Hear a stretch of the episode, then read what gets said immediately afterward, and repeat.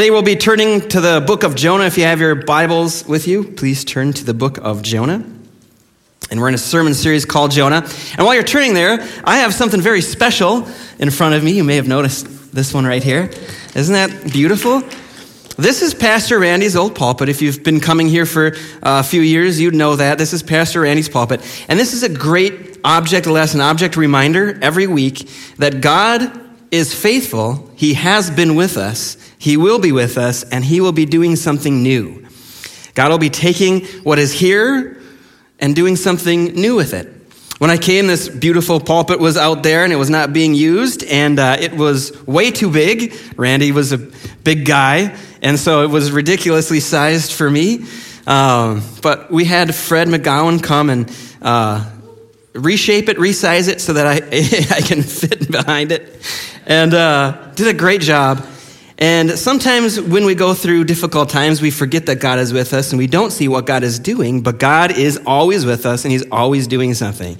And the Lord was doing amazing things when Pastor Randy was here, and the Lord was doing amazing things these last 8 years, and he's bringing something new out of all that he's done because he had a purpose for it, he had a reason for it, he had a plan for it, and we're going to see the fruit of that.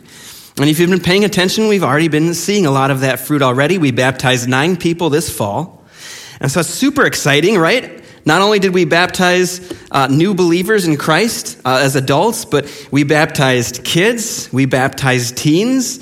And so God is working through all of the different ministries here. He's working through our kids' ministry. He's working through our youth ministry.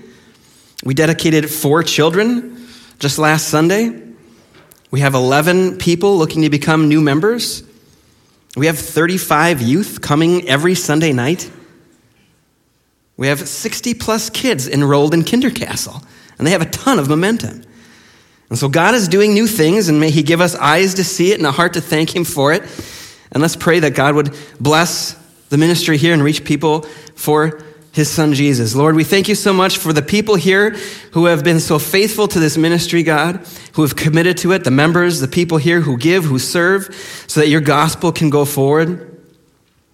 Lord, as we look at the last few years, what could be more important than a stable community that loves each other and loves you to give support as we go through this world?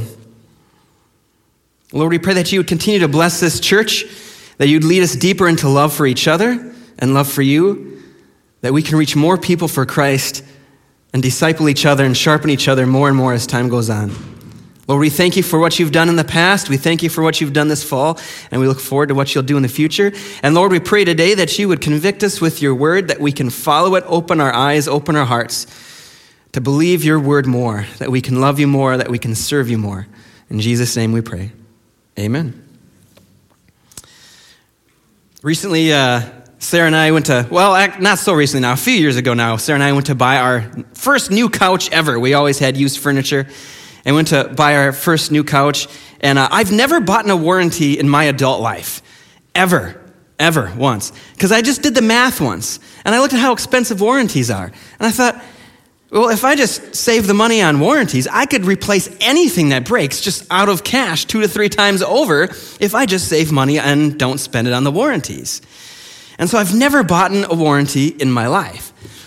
And when I told one of my friends this, he goes, "Why haven't you bought?" And I explained it all to him. He goes, "Yeah, that makes sense." And he goes, "I'm buying a TV here this week. Would you go with me? Because they always talk me into the warranties. They always tell me how it's going to break and I need the warranty. I need you with me to stay strong so that I can follow through on this." And so I said, "Sure, I'd love to come with you." So we go to the store. And the salesman, he's got all these great TVs, and all he says is how amazing each TV. This TV is incredible. It's 85 inches. It's got the newest form of plasma. And look at the picture. Look at the color. Look at the definition. Look at the sound on this television. And my friend picks out this giant, expensive TV. And then the salesman, "All right, come on back to me but in the back, and we'll start filling out the papers." So we go back to the desk. He turns to my friend and says, "Now you're going to want to get the warranty." He says, "These things go out all the time. You wouldn't believe how handy these warranties are. I'm in here and every day someone's coming in with a warranty." And I said, "I thought you said how amazing this TV is. Like, what are you talking about? What can go wrong with a TV so amazing?" "Oh, you'd be surprised." Sometimes they just go black on you, and that's it. The power supplies explode. The speakers go out, I stop working. I was in here the other day, and a guy brought in his plasma in a bucket with a TV and said it just leaked out the bottom. And you wouldn't believe how handy it is. You don't want to be caught in a situation like that. You don't want to be sitting there watching TV with a puddle of plasma on your floor without a warranty. And I said, you just talked yourself out of a sale, mister. I'm not going to buy this TV. We're going come on, friend, let's go somewhere else. This guy's going to have to cut the price down on this piece of junk if we're ever going to think of buying such a big old... And the guy... But what you believe, you act on, right? What do you believe you act on? And my friend... looking at this TV, all of a sudden just believes he just can't handle it. He goes, I'll take it. I'll take the warranty. I don't want to be sitting at home. I don't want to come in with my plasma in a bucket.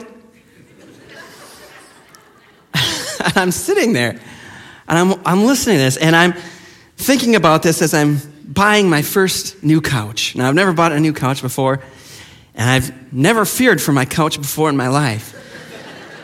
But... I was in the same position. And I warned to the salesman is telling me all the things that can go wrong with my couch. And he says, do you have kids? And all of a sudden I think back to home. And I remember my son, this is my oldest son, there he's crying because his orange crayon broke. But I remember looking in the eyes of my son after he grabbed all those crayons and went right across the paper, right across the table, and created a rainbow all across the table, and I feared for my couch. And I wanted that warranty because the man made me believe that trouble was in our future. And we really do act on what we believe. It's really important what we believe. And here we're going to look at what Jonah believes, and we're going to ask ourselves what we believe. And let's start reading in Jonah chapter 1. I'm going to start in verse 1. We talked about this last week. It said, now the word of the Lord came to Jonah, the son of Amittai, saying, arise, go to Nineveh, that great city, and call out against it, for their evil has come up before me. And last week we talked about how this language, it talks about God's impending judgment. Their evil has come up before me. And we saw the Lord use that language in the story of Sodom and Gomorrah and how the Lord used that language in the people of Canaan. And what happened was the Lord went down and looked at the evil that came up before him in Sodom and Gomorrah and judged the city. They had become so thoroughly wicked. There was no one there who would love the Lord, and their evil needed to be stopped. A loving God doesn't let evil go unchecked. And so God loves the world way too much to let what was going on in Sodom and Gomorrah continue. The violence, the evil, God does not want people to experience that. And so he came in, he knows all, and he judged Sodom and Gomorrah. And sometimes we don't wait to stand before the throne of God before he judges us. The Lord knows our hearts. He knows when people have thoroughly rejected him. And he knows when it's better off. The loving thing to do is to remove that evil from the world. And we talked about how even in that situation, because of God's amazing love, how he wants every single person saved. No love is higher, no love is wider, no love is deeper than the love of the Lord. Even then, he sends people down into Sodom and Gomorrah to take out anybody who loves him. Is it anybody who loves me? And he sends his angels down, and he finds one man and his family, and it's not even his whole family. And he gets them out of there, because our God is a God who saves. And so every single person who loves the Lord was saved from Sodom and Gomorrah. God loves us so much that he sends messengers beforehand. And we read about how this language is the same that's used from the Canaanites in Deuteronomy chapter 7. The Lord tells Israel, I'm going to use you to go in, and you're going to kill everyone in this land. And God judges that land because they've so thoroughly rejected him. And he loves people too much to let that go on. And we talked about how God isn't a hasty God. He desires the death of no one. He desires everyone to be saved. And so what he does to the land of Canaan, he gives them 400 years. In Genesis chapter 15:16, I believe he says, Abraham, I'm going to give you this land, but I have to wait for 400 years because the sin of the inhabitants is not yet complete. And so God, being a loving God, gives people every chance to repent. God, being a good God, is going to save every person who loves him. God is going to make sure that every person who would love him is reached with his gospel. And God uses his messengers before to save people in Sodom. He gives people time and sends messengers for the land of Canaan. And now the land of Nineveh is going down the same path. When you read this passage, when you read Jonah, you realize what's going to happen to Nineveh. The evil has come up before them, before God, and this is not good. The Lord is going to judge Nineveh. And so what does he do? Well, God loves the people of Nineveh. He created every single one of them. He knows why he created everything. He knows what's special and unique about every single person and wants to save everyone. And so what does he do? Well, he sends Jonah. And he says, you go. You have to go. For their evil has come up before me. Like, I can't let this go on. So you've got to go and spread the message. You've got to go and tell them to turn to me so that anybody who loves me can be saved. And we talked last week about how our culture's a lot like Nineveh. Frankly, it's a lot like Sodom and Gomorrah. And pastors get in trouble all the time. All these people on TV, whenever there's a hurricane somewhere, they say, oh, it's the Lord's judgment against their evil. And, I don't know. I don't know. I can't say either way. I don't know what God is doing in the spiritual world. I don't know what acts of tragedy are God's judgment, what are circumstances. We do know from the scriptures that God will judge. But as far be it for me to say who and when he's judged and why, the Lord has not spoken to me on those. I'm not a prophet. In the scriptures, the Lord speaks to his prophets and tells people when it is judgment and when it is not. And so I don't want to get in trouble and say that I know when the Lord is judging or if he's going to judge. But when I look at our culture and I look at Sodom and Gomorrah and I look at Nineveh, it doesn't look good. I mean, we celebrate as a culture many of the things that got those nations destroyed. And so when you look at the United States, I don't know where we're at in that process. I don't know how much of our evil has come up before the Lord, if you want to put it in those terms, but it can't be good. And who has he sent to our culture? He sent you. And in this passage today, we're going to look at Jonah and we're going to say, where is Jonah when all this is happening? God's judgment is coming on these people, and where is Jonah? And we're asking ourselves, where are we? Where have we been? I'm looking at chapter 1, verse 3. Where is Jonah? It said, but Jonah rose to flee to Tarshish from the presence of the Lord. He went down to Joppa and found a ship going to Tarshish. So he paid the fare and went down into it to go with them to Tarshish, away from the presence of the Lord. And Jonah goes the wrong way. And you look at this and you think, how could you do that, Jonah? Like, don't you hear God? Don't you hear what he's saying to you? How could you hear? Think about that. How could you hear the word of the Lord and do the exact opposite? It's baffling.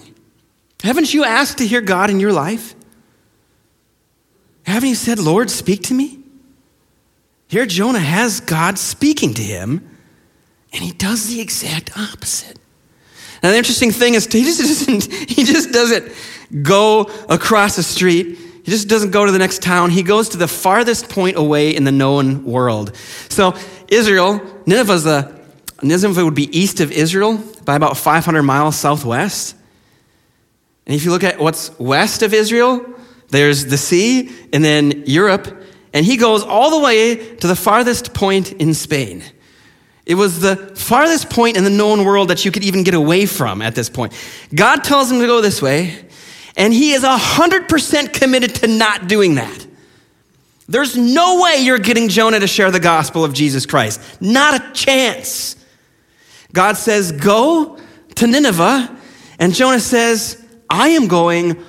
The rebellion in him is so thick. I'm not just going to go and go away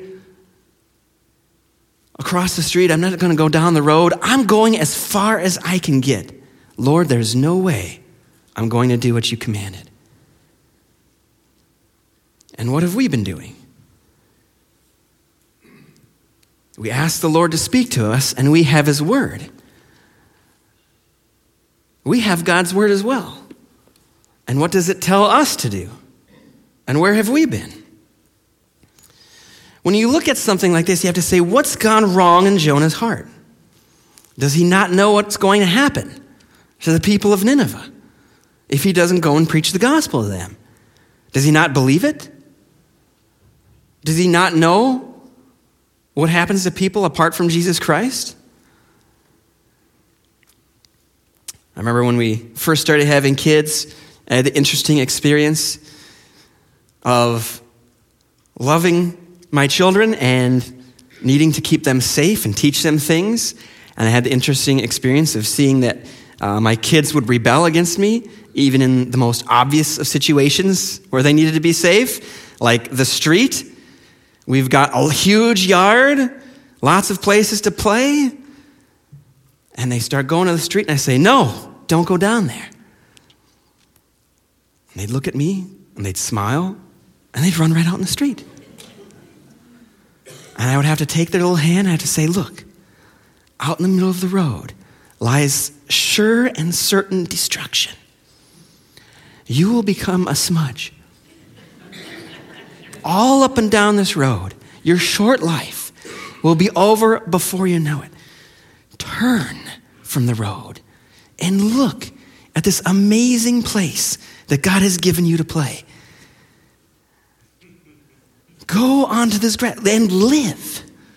Turn from the road and live. And they had no idea what I'm saying to them because they're two. And they look at me and they go, ha, ha, ha, ha, ha. And back out into the road they'd go. And they didn't know the sure and certain destruction that awaited them. They just didn't know it. They'd never seen it. They're 2 years old. I can't describe it to them. And they run out into the road. And is this Jonah's problem? It's not, as we're going to read the scriptures, it's actually not Jonah's problem. Jonah's is something different. But as we're looking at why we're not spreading the gospel in our lives, and if we are, praise the Lord, but if we're not sharing the gospel with people, there's a variety of things that could be going wrong. The first is that we don't actually believe God. We don't know the destruction that's coming. We've never seen it. We live in such an amazing world. We live in such an incredible country. We've never experienced suffering.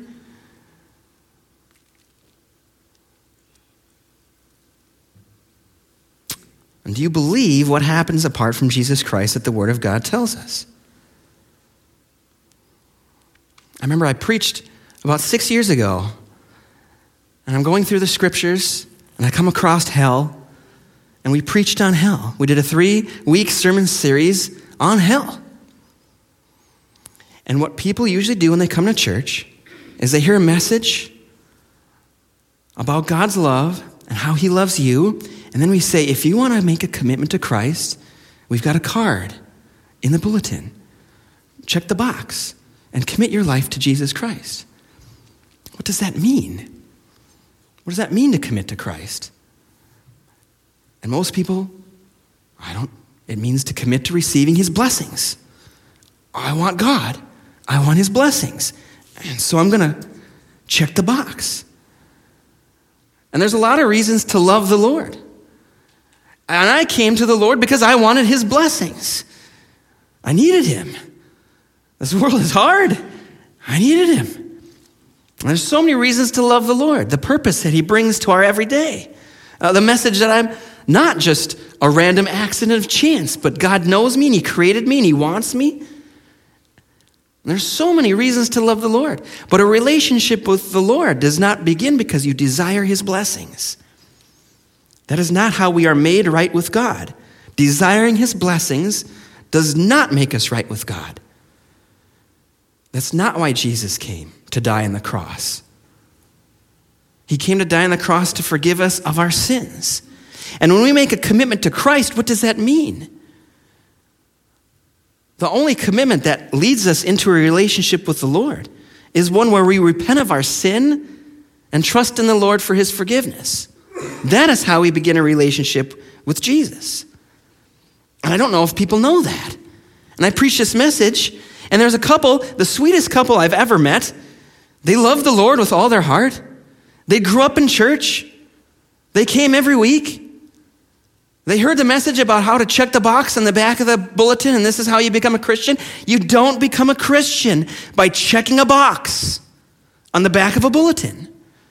Now, at different points, we'll do that here because it tells us who is interested in a relationship with God, and we'll follow up, and we'll make sure. We'll invite them to be baptized.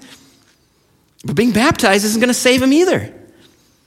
At some point, you've got to make it clear that you are a sinner going to hell, and unless you repent of your sin and believe in Jesus Christ, not only will you not have a relationship with him because you are not made right with him, but you will go to hell. And if you want to go to heaven, what you need to do is you need to repent of your sin. And we talked about this. We talked about hell and what it is. And this couple had never heard that before, and it changed their life, and they left the church to go become missionaries. And I had no idea. I was so sad I was losing this couple. And then I listened to their testimony. And this guy, he spends all of his time now down in Minneapolis spreading the gospel to these refugees who come from other countries. There's massive communities that don't know the Lord, that live right in our borders. And I know there's plenty of people who grew up in this country have no idea who Jesus is. I was watching this guy. He's fantastic. And he goes through all the oldies and teaches you about the song structure and everything and what makes this song fantastic and what makes it unique. And I listened to him go through, and he does this thing where he goes on Spotify. He looks at the top 10 songs listened to on Spotify and goes, what are people doing? Why are they listening to this? And no one's listening to these artists from not even that long ago. And so he goes out and he does interviews with people and he says, have you heard of Jimi Hendrix? People don't know who Jimi Hendrix is. He says, have you heard about the Beatles? There are people out there who don't know the Beatles. Do you think people are going to know Jesus? The Beatles were 40 years ago, 50 years ago. Jesus is 2,000 years ago. He's not on Spotify. People aren't going to run across him. If you're not going to run across the Beatles, you're not going to run across Jesus. If people don't tell other people about stuff, it goes away. And that's what happens to every generation of music. That's going to happen to Jesus if you don't tell people about him. And here this guy goes and he tells everybody about Jesus. He goes down into these people in Minneapolis and he spreads the gospel and he shares these stories. They're incredible. I had no idea why he was doing this. And then one day I listened to his testimony and his wife's testimony. He said, we'd never thought about it before. What happens to people apart from Christ? And then our pastor preached on hell. We sing songs every week about salvation. What do we think we're being saved from? It's hell. It's God's judgment. And here God's judgment is coming on Nineveh. Whether God judges the United States of America early or the people stand before him and find out then, they're going to be judged. They're going to have to answer for this sin. And who has God asked to tell them? Who shared the gospel with you? Who told you about Jesus Christ? We had a KinderCastle program a few weeks ago. It was fantastic. It was a Christmas program, and all the kids were up here. I was blown away at how they sang. It was amazing. I've never seen kids so brave singing like that. It was fantastic. I hope you were able to see it. And I was talking with Trent in the back. Trent is the guy right here who plays the piano, if you haven't met Trent yet. And we're just talking about who brought him to Christ. And he said, yeah, I came to Christ right there when I was in second grade. It's because of the people who give that we can have a school here to teach kids. It's about the people who serve. And there's many ways to spread the gospel. And you can spread the gospel by serving in the kids' area. That's one of the best ways to spread the gospel, is to teach kids about the Lord. Tonight, there'll be 35 kids here coming for youth group. An incredible way to spread the gospel is to serve in youth group. We have another person who joined the worship team this week. An incredible way to spread the gospel is to worship the Lord publicly. Coming to church is a way to spread the gospel, and worshiping Jesus. That's the way to spread the gospel. You come and you worship, and other people notice the worship that takes place, and they look more at what we're talking about, and they open their hearts up to the Lord. Giving is the way to spread the gospel. There's all these ways to spread the gospel, but it certainly includes more than that. It includes you going out to people who don't know the Lord and telling them about Jesus Christ. In Matthew chapter 9, verse 35 through 38, it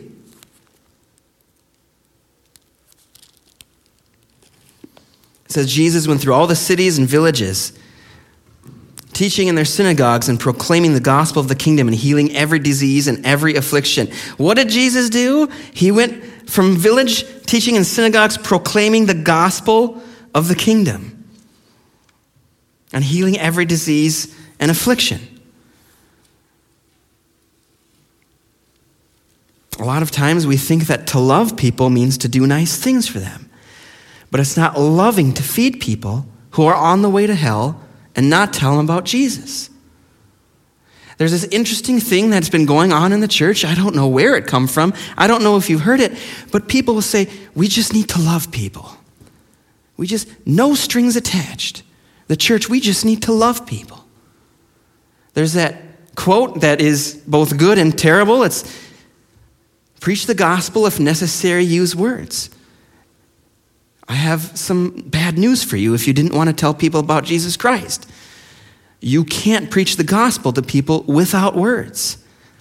If you make somebody who's hungry a sandwich, it will not save their soul. They have to put their faith in Jesus Christ. We have this thing in Minnesota, it's called the drive-through difference where I'm from, and the radio station started it. And you go and you pay for the person's coffee behind you. And they talk about, like, this is the most amazing thing ever. The people don't need another cup of coffee. They don't need more sugar. They need Jesus Christ. And if you don't tell them, they're going to hell no matter how many cups of coffee you've given them. You haven't done anything. And yet you think you've loved them. It is unloving to withhold the gospel from people. And you can't ease your guilt with no matter how many nice things you do. And you can't follow the Lord no matter how many nice things you do until you tell people about him. Because where are they headed? When he saw the crowds, he had compassion for them because they were harassed and helpless, like sheep without a shepherd. Then he said to his disciples, the harvest is plentiful, but the laborers are few. Therefore, I pray earnestly to the Lord of the harvest to send out laborers into this harvest. And what did he call the disciples to do? To go and spread the gospel. If you look at Matthew chapter 28,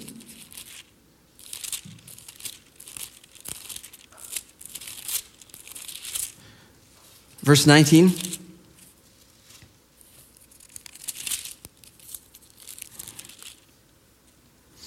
it says, go therefore and make disciples of all nations, baptizing them in the name of the Father and of the Son and of the Holy Spirit, teaching them to observe all that I have commanded you. And behold, I am with you always to the end of the age. God has given us that.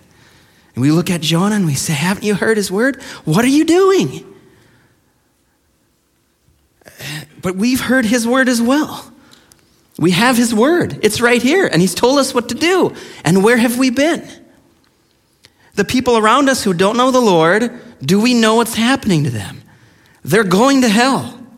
What kind of person withholds the gospel from someone who is going to hell? What kind of love is that? Either we don't believe what's going to happen to them, or we don't love them. And God has sent Jonah, and what plan are you following? I use everything I can to turn it into an invite to church. Here's a text thread. You probably can't read it because it's too small, but I'm trying to buy a fence. I don't know any non-believers here. I don't know anybody here. I'm new. And so I'm trying to get a fence installed. I'm getting quotes and things like that. One of the guys who came out and measured my fence left his tape measure. And so I sent him a picture of it. You can see the very bottom of the tape measure up there. I said, "Is this one of your guys' tape measures?" He said, "Yes." I said, "Great, if you're in Butler, come grab it. Otherwise, if I'm in Pleasant Hill, I'll bring it by." I said, "I'm also at Harrisonville Community Church a lot because that's where I work. So you could text and see if I'm there too." He says, "Okay, I appreciate it. We'll catch up this week." I said, "Maybe come join us for church on Sunday and pick it up afterwards." He says, "LOL, we are out of town, but we do go to church, Abundant Life in Lee's Summit." I just use everything I can. Why not? Come pick it up at church. And you know what people tell me? Every time I invite somebody to church, they say, "Oh, we go to the mega church. We go to the church, the big one." They don't go to the big one. I know, because I've talked with them enough. I get to know them. They don't go there. They went there once. They've never been since. But they don't want to say they don't go to church. So keep inviting people. Keep on them. If statistics tell us anything, they're not in church. I haven't done the research here, but 17%, you can know because all the churches report and denominations, they put up statistics. Where I'm from, 17% of the people are in church on a Sunday. And assuming all of those people are saved, which they're not, but assuming all of them, that's only 17% of the population that's going to heaven. And so invite people to church. If they say that they go to church, don't let them off the hook. They're lying. Call them to repentance and bring them back to church. You've got to go. What do you do to go? What does it look like? I don't know any. Well, the first thing I do is I got to know some unbelievers. So what I do is I always get to know my neighbors. I invite them over. I get to know my neighbors. It's the first thing I do to spread the gospel. Pretty soon I run out of neighbors. So then I go to new places. I found a thing online called meetup.com. I don't know what there is here yet, but meetup.com was pretty big where I'm from. And so I'd go online, I'd see what's happening. I found a dad's group, a stay-at-home dad's group. Now, I work a lot of evenings and weekends because that's when you guys are available. And so during the day, there's not a ton to do. And so one of the things I did is I joined a dad's group. And all these guys whose wives make the money, they go to groups together and they go and drink. And so I'd show up and I'd go and I'd do these events with them. The first thing that happens when I walk in, it's the first question I get anywhere. When anybody finds out I'm a pastor, they say, "Is this thing a sin?" "I got a brother who's doing this thing. We love him. What do you think about that? Do you love him too?" I say, everywhere I go, it's the same thing. I said, "Yes, we love him too." Now that is a sin. And to know the Lord, he's going to have to repent of that sin, but we love him. And that's why we spread the gospel, because we want him to know the Lord. And I shared this a few weeks ago, but I'm repeating it again because a lot of people said it was so helpful, and I think it's genuinely helpful. Whenever somebody asks you about a sin, don't spend time arguing about the sin. Just take it to Jesus and tell him about Jesus and ask him to repent of their sin and believe in Jesus. Is this thing a sin? Yes, it's a sin. But I sin every day. And I'm forgiven by Jesus. That's how I'm made right with God. How are you made right with God? And would you like to come to church and find out more about Jesus? And so the first thing I do, I walk into the dad's group, and I got a chance to spread the gospel in the first 5 minutes. And when people find out I'm a pastor, they'll always ask me about this sin, because everybody's got somebody in their family who's doing it. It's an incredible opportunity to spread the gospel. I Googled, what is there to do? What are people doing? I found out that there's this board game group that was meeting in a restaurant on Tuesday nights. So I got people from church and we went and played board games. Talk about an amazingly easy time to spread the gospel. If you're not spreading the gospel, you have to ask yourself why. There's no persecution. You can go out and talk about Jesus. The only persecution is Satan. making you not want to say anything about the Lord. The only persecution is a spiritual battle. And if you want to grow in your faith, overcome that spiritual battle. I'm telling you, when I haven't shared my faith for a while, and then I go out and I tell somebody about Jesus, you know, you just feel Satan. Ooh, don't tell anybody about Jesus. And they're going to think you're weak. And you tell somebody, and your faith, it's like an incredible spiritual moment. If you want to grow in your faith, if you're not growing in your faith, if you're not in love with Jesus, if you're not excited to come to church, if you're not reading your Bible, it's probably because you're not sharing the gospel. And you're losing that battle spiritually.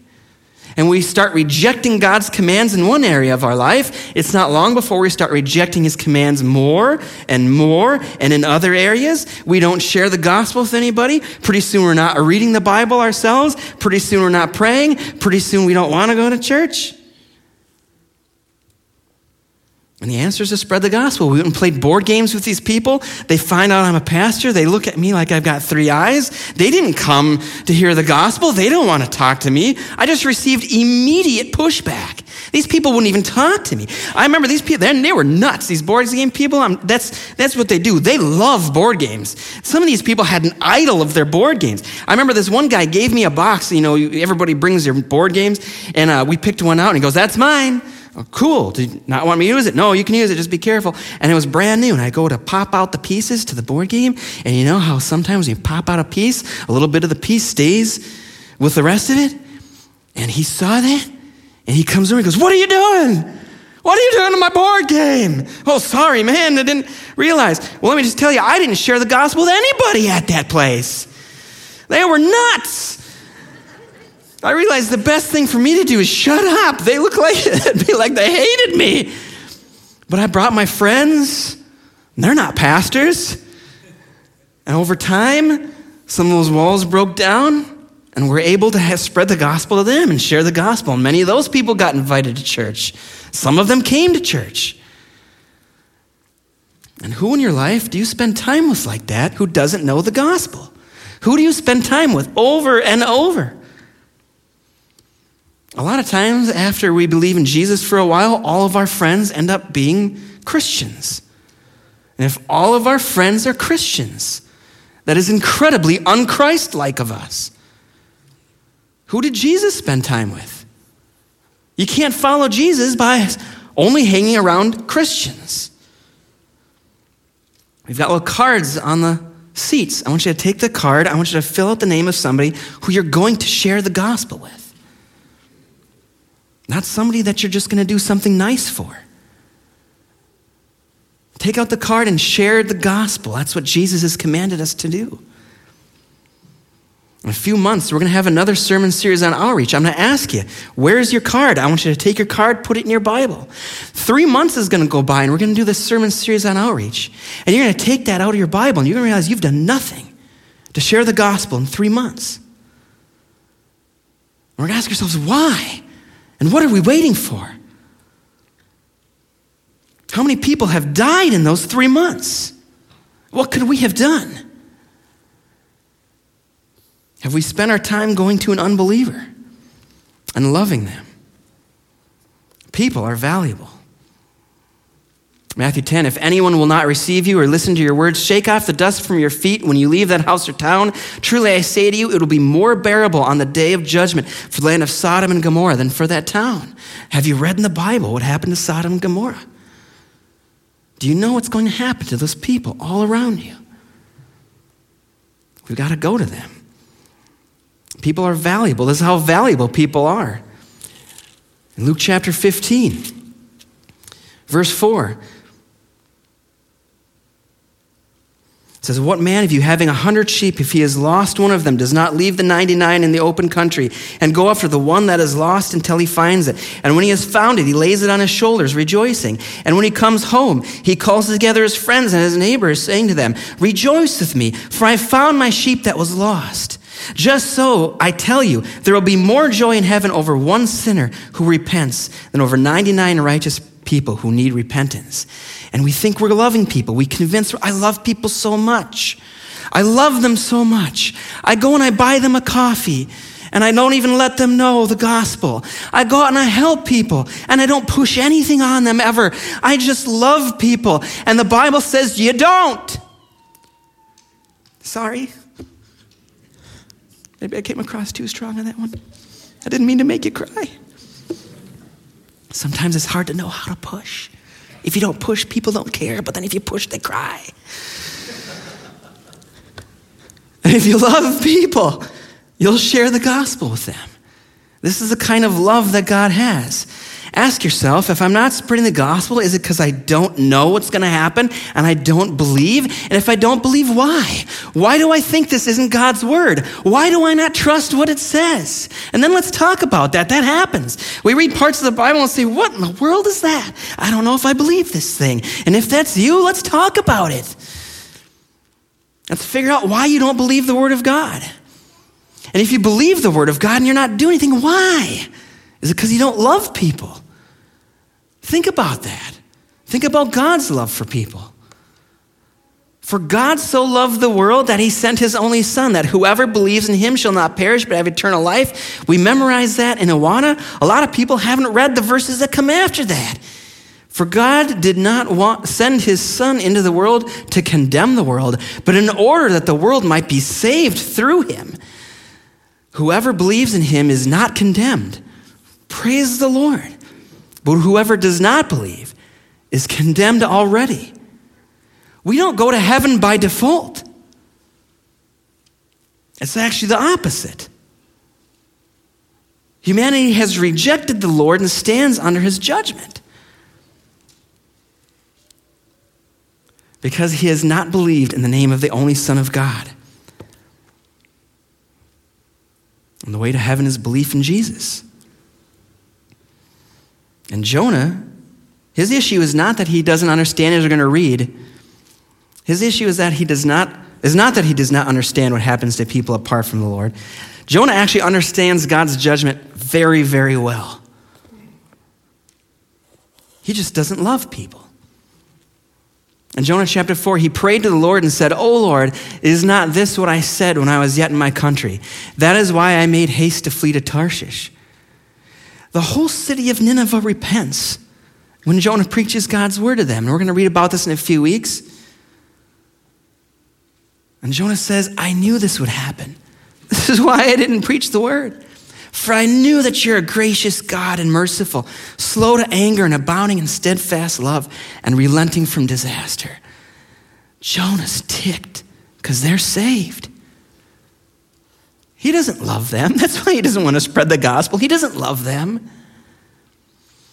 The first time I ever flew in an airplane was after September 2001. I never experienced the incredible joy of being able to travel rationally in my life from one place to the next. Those of you who flew before 2001, you know the wonder that it was to fly on an airplane. You could go 15 minutes before and you could be somewhere an hour later. It's incredible. I never knew that.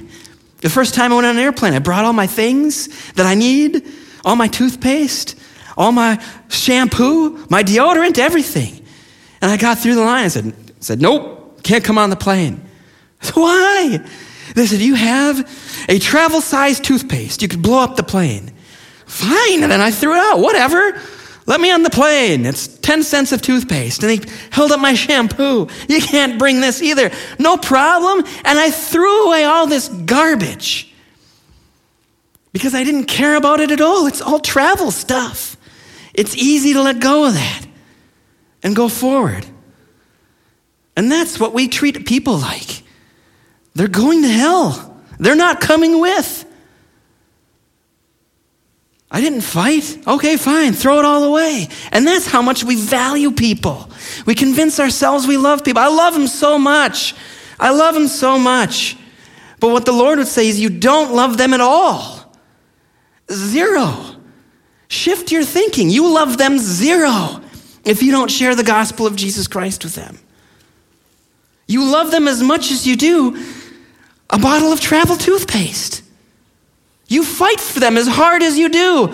A bottle of travel shampoo at the airport. You don't put up any fight. You don't do anything. And is that you? You look at Joni and you say, what's wrong with this guy? And the Lord would say, take the speck out of your eye. Take the log out of your eye before you look at the speck in someone else's. I was able to share my faith a few years ago. This guy at this party comes up and he's drinking like they always are. And he comes up and he says, hey, finds out I'm a pastor. Hey, I got this guy. And he's a great guy. And his daughter died. What do you think of that? I said, what do you mean, why do bad things happen to good people? And he thinks about it and goes, yeah. And I go, that's one of the biggest questions around. There's entire books written on this. What am I going to say? And I start, he goes, hold on, I got to go to the bathroom. And he goes to the bathroom. I'm thinking, this man is going to give me 8 seconds. He's got 8 seconds of attention span. That's what people have. They've got 8 seconds. If you can't say something to them in 8 seconds, they won't listen. They've done studies that people come into church and they make a decision on whether they're going to stay or not and come back in 8 seconds. I'd love to think that my sermons matter. We don't get anywhere close to the sermons. We're barely in the door. It's 8 seconds. It's the same thing out of church. This guy, I've got 8 seconds if he's going to decide to listen to me. How am I going to boil down the biggest problem in life in 8 seconds? And I'm like, Lord, give me something to say. And so he comes back out of the bathroom. And I go, well, the Lord's not responsible for evil, but he plans to fix it. What will you do? Will you follow him or not? I had 8 seconds. He goes, oh, the Lord's not responsible. What do you know? And he goes on to something else. What about your Dodge Charger? Man, that thing's sweet. Got a Hemi? He doesn't care. I care. He doesn't care about the Lord. Oh, I got to share the gospel with him. I spent time with him, spend time with his wife. Pretty soon she's going to church. Pretty soon she's dragging him to church. Pretty soon they're listening to Christian music. Pretty soon they got a sticker of Jesus on the back of their car. Are you reaching people for Christ? Are you telling them about him? Jonah wouldn't do it because he didn't love people. Do you love people? Jonah says, I knew you'd save. Jonah's got incredible faith in the Lord. He just doesn't love people. He knows if I tell them, they'll repent. Not everybody, but many. And there are people in your life who will repent and believe the Lord. They will. They're waiting. Jesus says the problem is not that there's not enough people that are going to go to heaven. The harvest is plentiful. I just have no one who will go out and work for me. Jonah wouldn't do it. And will you?